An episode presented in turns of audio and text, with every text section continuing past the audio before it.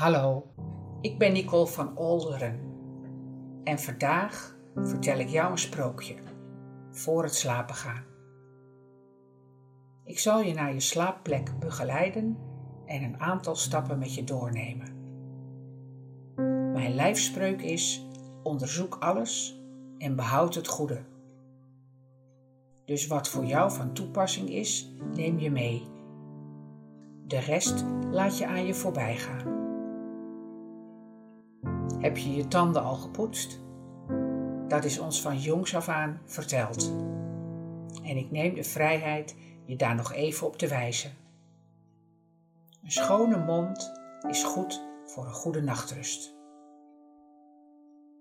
Terwijl je onderweg bent naar bed, luister je naar mijn wijze raad.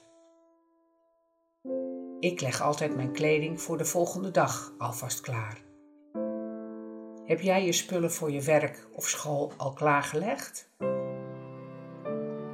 Ik heb de kaarsjes uitgeblazen, de lampen uitgedaan en ik ben klaar om naar bed te gaan. Nog eventjes langs het toilet voor een laatste plas, handen wassen en in mijn bedje liggen. In bed aangekomen heb ik nog wat eigen rituelen. Zo zul jij de jouwe hebben. Lig je lekker? Dan gaan we bijna beginnen met een grondingsoefening. Als je in bed ligt, is dat een goede start van de nacht. Want wat doe je in je slaap? In je slaap verwerk je de dag. In je slaap bouw je weer verse energie op voor de volgende dag. In je slaap ben je bezig met uitrusten.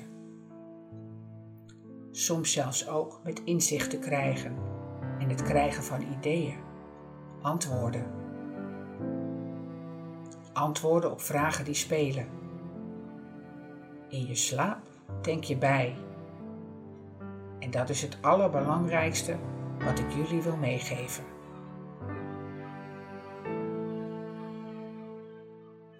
Oké, we gaan beginnen met de grondingsoefening.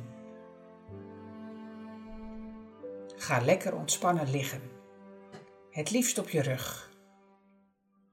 Leg een hand op je navel en de andere op je hart, links of rechts, wat je zelf het fijnste vindt. Haal rustig adem en ga met je adem diep naar binnen, achter je navel. Houd de inademing even vast en laat deze met een zucht los door je mond. Met iedere zucht land je meer en meer in je lijf. Doe deze ademhaling minstens drie keer op een relaxed tempo. Rustig in met je adem diep naar binnen achter je navel. Houd de inademing even vast en laat deze met een zucht los door je mond.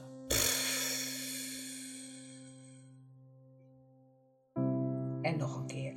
Haal rustig adem achter je navel. Houd de inademing even vast en laat met een zucht los door je mond. En de laatste keer.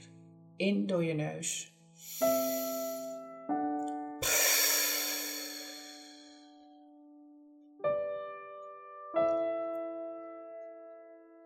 Ga dan met je aandacht naar je stuit.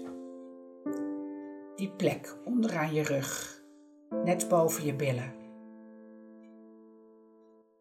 Bedenk, visualiseer of fantaseer dat je vanuit die onderste ruggenwervel, je stuitbordje, een grondingskoord van goud of zilver laat groeien. Ik zeg het nog een keer.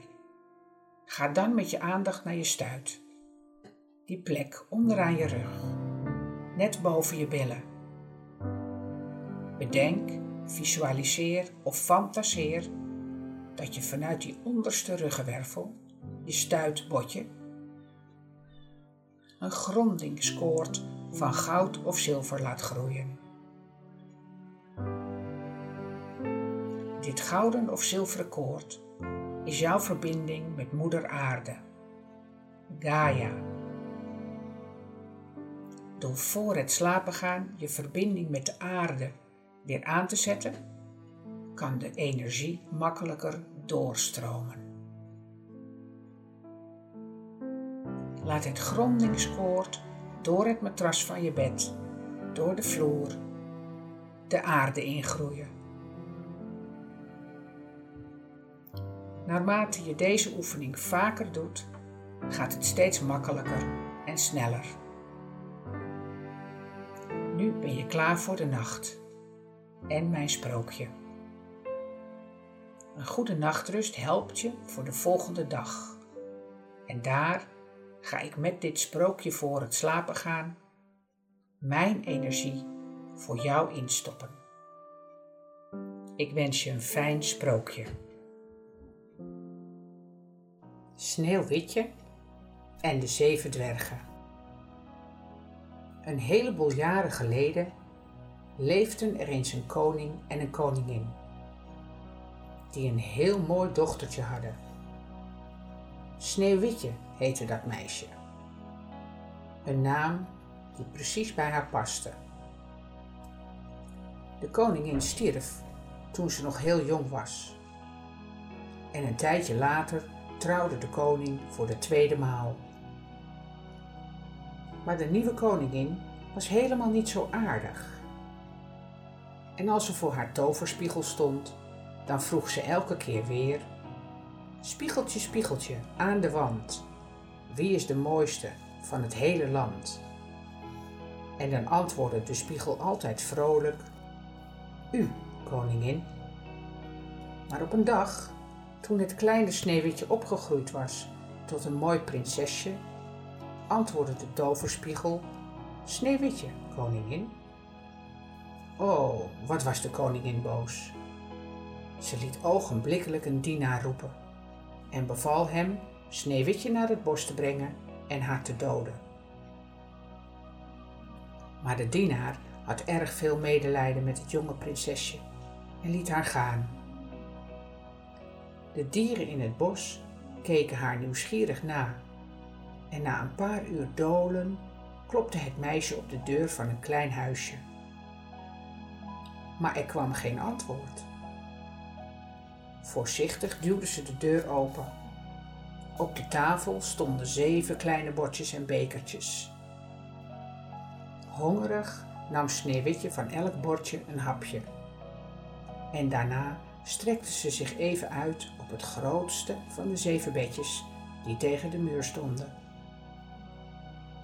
In het gezellige huisje woonden de zeven dwergen, die overdag in het bos aan het werk waren.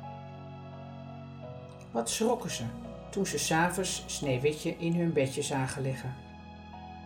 Maar toen ze de dwergen vertelde wat er gebeurd was, mocht ze toch bij hen blijven. Sneeuwwitje stofte het huisje en waste en kookte dat het een lieve lust was.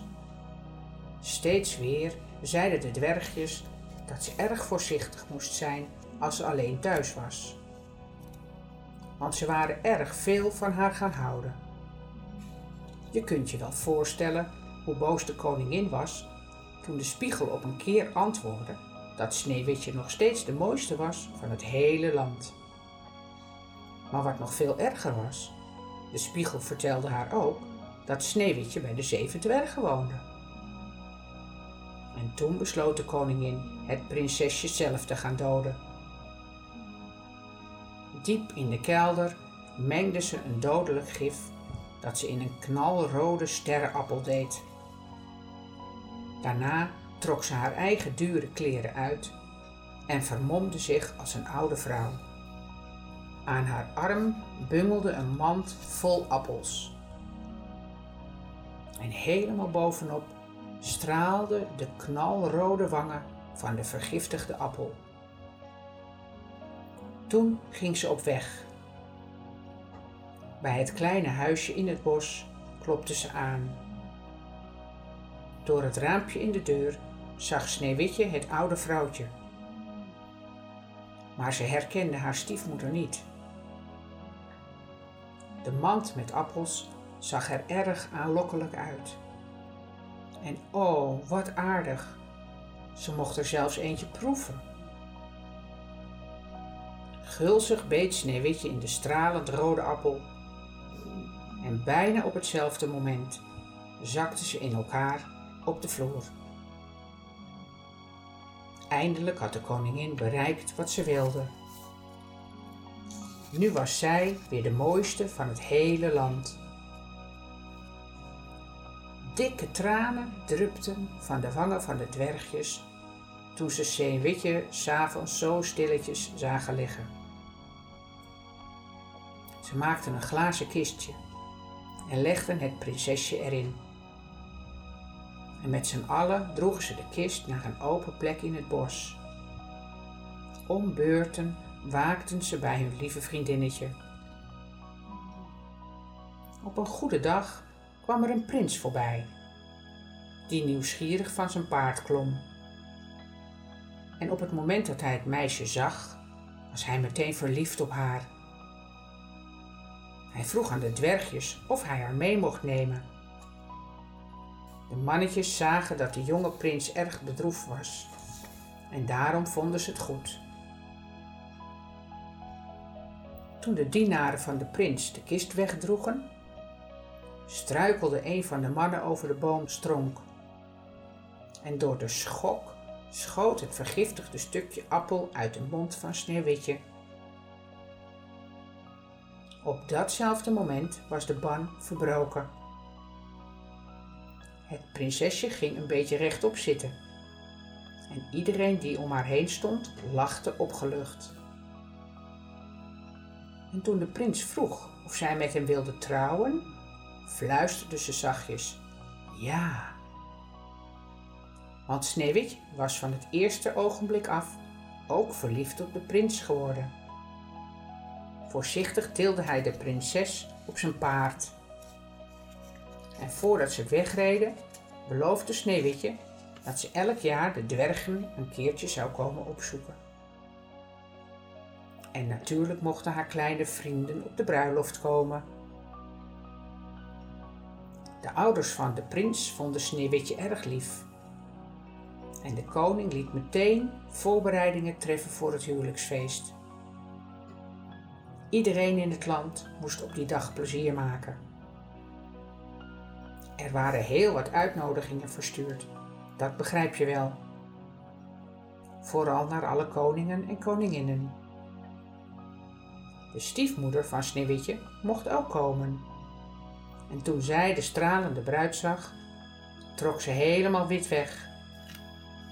Want ze wist niet dat Sneeuwwitje de bruid zou zijn. Het meisje had een hele mooie lange witte japon aan. En het gouden kroontje op haar hoofd glinsterde in het zonlicht. Haar lange doorzichtige kanten sluier werd door de zeven dwergjes gedragen. De koningin schrok zo erg dat ze een paar dagen later overleed. Maar het huwelijksfeest ging door en duurde een heleboel dagen. Iedereen lachte en jubelde en wenste het bruidspaar een gelukkig leven. Toen het feest voorbij was, keerden de zeven dwergen een beetje bedroefd naar hun huisje in het bos terug. Sneeuwwitje en de prins waren erg gelukkig. En toen de oude koning stierf, kreeg de jonge prins zijn kroon. Hij regeerde wijs en zorgde ervoor dat iedereen meer dan genoeg te eten had. En nu is het sprookje uit. Ik laat je kennis maken met de slaapwensen. Vul zelf maar in wat jouw wensen voor deze nacht zijn. Ik wens voor jou dat je de rust ontvangt waar je lichaam mee kan opladen. Ik wens voor jou dat je geest zich kan ontspannen en kan verfrissen voor de volgende dag. Ik wens voor jou dat je positief deze dag afsluit en dankbaar bent voor alles wat je hebt ontvangen. Slaap lekker en wel rusten van Nicole.